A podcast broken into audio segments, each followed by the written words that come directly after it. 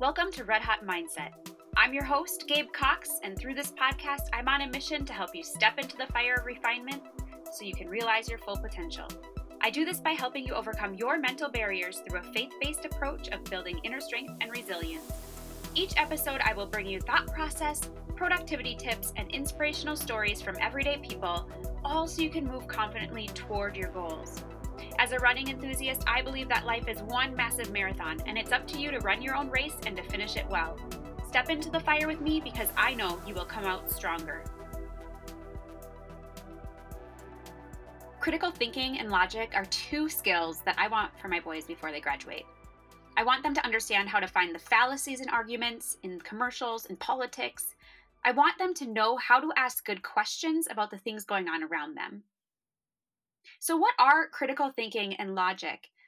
The definition of critical thinking is the objective analysis and evaluation of an issue in order to form a good judgment. And the definition of logic is reasoning conducted or assessed according to strict principles of validity. So we've covered critical thinking and logic, but what about recognizing fallacies? Do you know what a fallacy is? The definition of a fallacy is a mistaken belief, especially one based on unsound argument. Did you know that there are many fallacies surrounding our everyday lives? And sometimes it's even hard to catch them. And most of them play off of our emotions. I'm sure you've heard of propaganda. That's a huge one, and it's in many commercials and political ads and news sources, and pretty much any place you can look. You can find it in TV shows and other forms of entertainment. It's actually quite fascinating to learn about all the different fallacies and how to detect them. Ethan, my oldest son, studied fallacies this year in homeschool, and it was one of his favorite subjects. He now has detected some different ones as we go about our daily lives.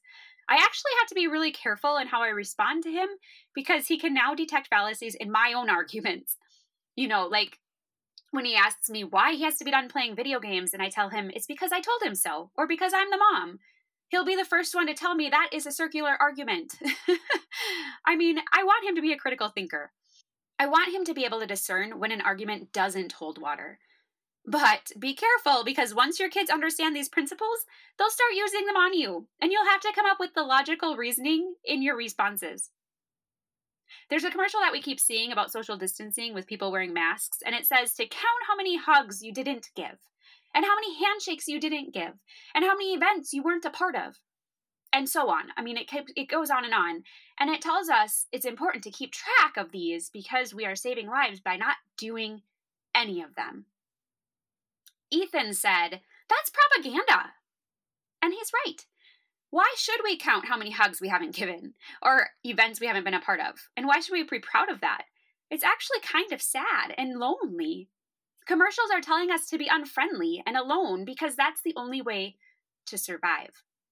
Now, I know that's drastic, but what are we feeding our minds when we watch propaganda like that? What's the bigger picture? What is this commercial really trying to portray? Critical thinking is about asking good questions, we should never take a politician at his word. We shouldn't believe what the news says as truth. And we shouldn't even believe what our pastor says is biblical. Why? Because we should take what we hear and we should dig for the truths ourselves. Critical thinking is about discerning for ourselves that the information we're being fed is accurate.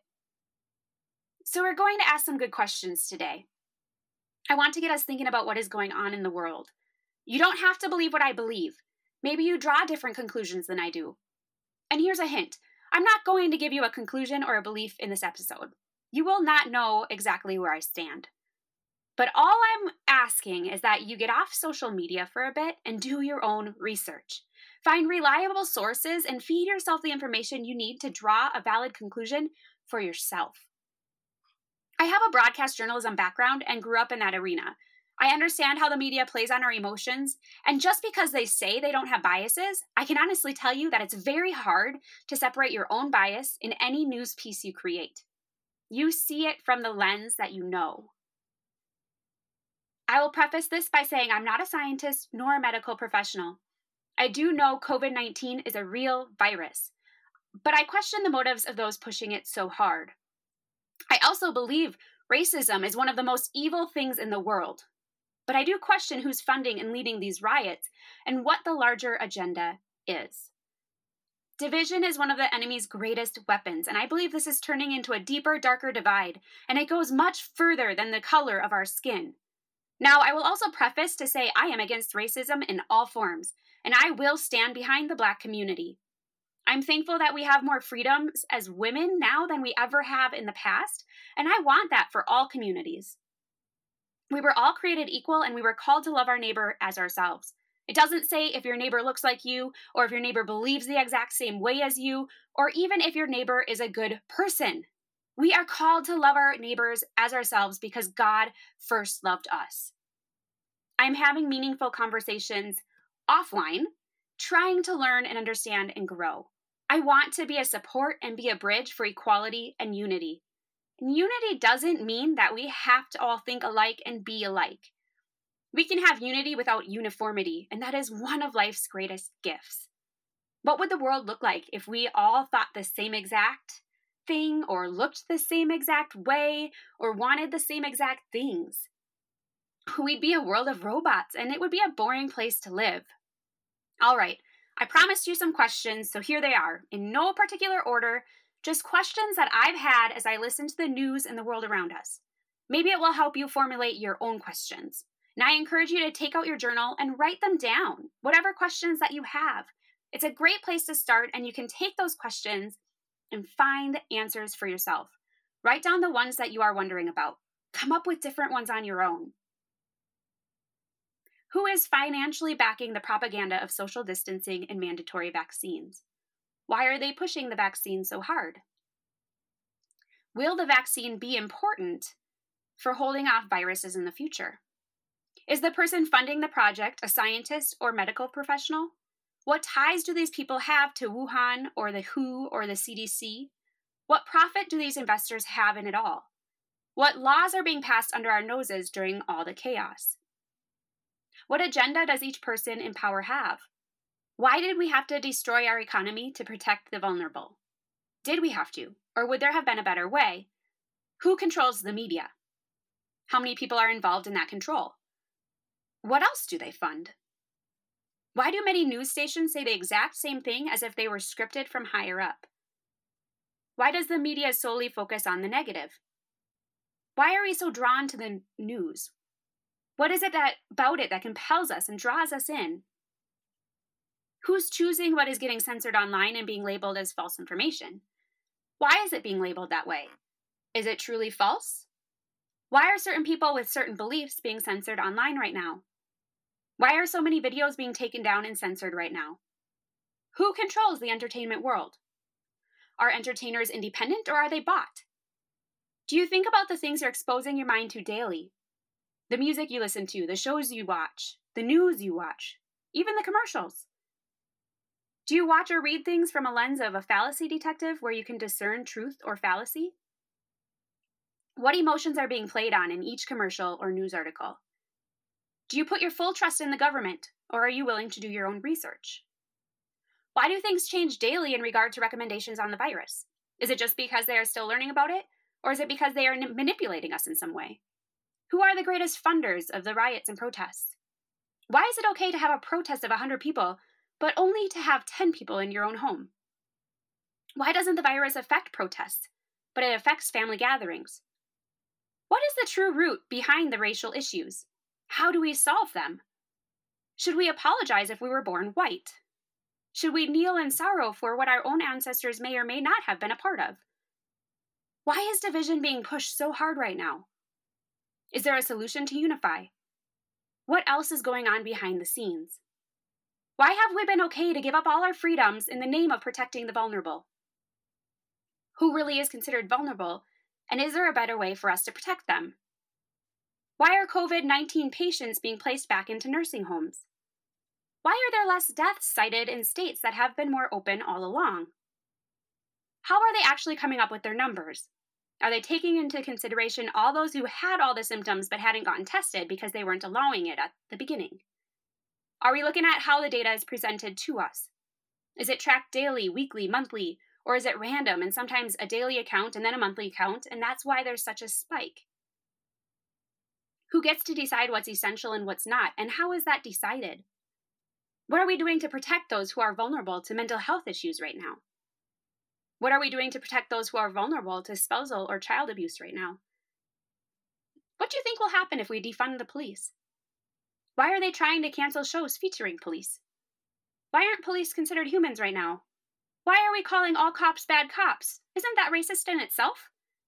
What if someone breaks into your house? How do you defend yourself? Who's going to help you? Will they start releasing prisoners since there will be no law enforcement? Will we be on our own for protecting ourselves? What is the root in all of this? What is this going to do to our country? Socialism? Communism? What kind of country do you want to live in? Where do you think we are headed? What are the ramifications of the events of 2020? Where does this leave the next generation? These are just some of the questions I've had. If you're not asking questions, then you're being manipulated. Critical thinking is vital when it comes to our freedom. Critical thinking and logic come from asking good questions and seeking the answers for yourself. I challenge you to ask your own questions, to get off social media, and to do your own research. You may want to research who the source is of each piece of information you find as well. What is the bias? What is to be gained?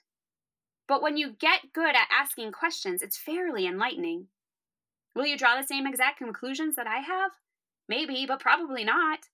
Just like I said in the beginning, I'm not going to share my conclusions today.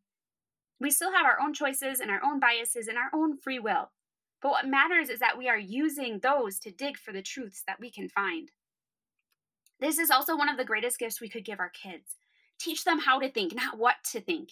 Teach them how to be critical thinkers, and we will have a generation of young adults who can have an impact and be major players in this world.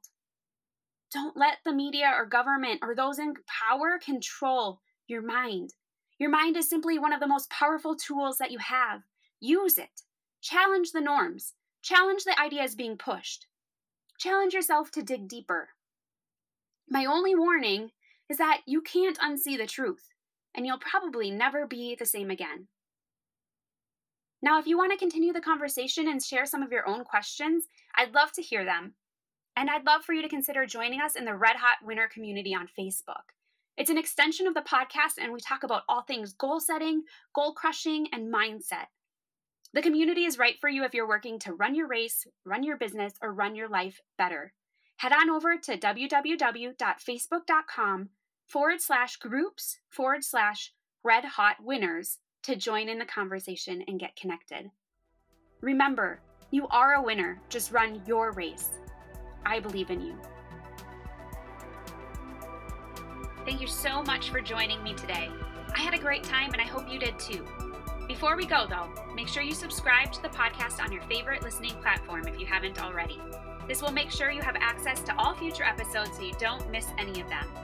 If you resonated with this episode, please consider leaving a review on iTunes or Spotify, as reviews are an important part of growing this podcast and helping it reach the listeners who would love to add it to their library. If you have any friends or family who you think would enjoy this podcast, be sure to take a screenshot and share it with them. If you're not a part of the free Red Hot Winners online community, consider joining us. It's a community built to provide support, mindset, and encouragement as you go after your biggest goals, and we can continue today's conversation over there. Head on over to www.redhotmindset.com to check out the show notes and find the link to join the community. I hope you step into the fire with me each and every episode because I know you will come out stronger. That's all for now. Talk with you real soon. Bye, winner.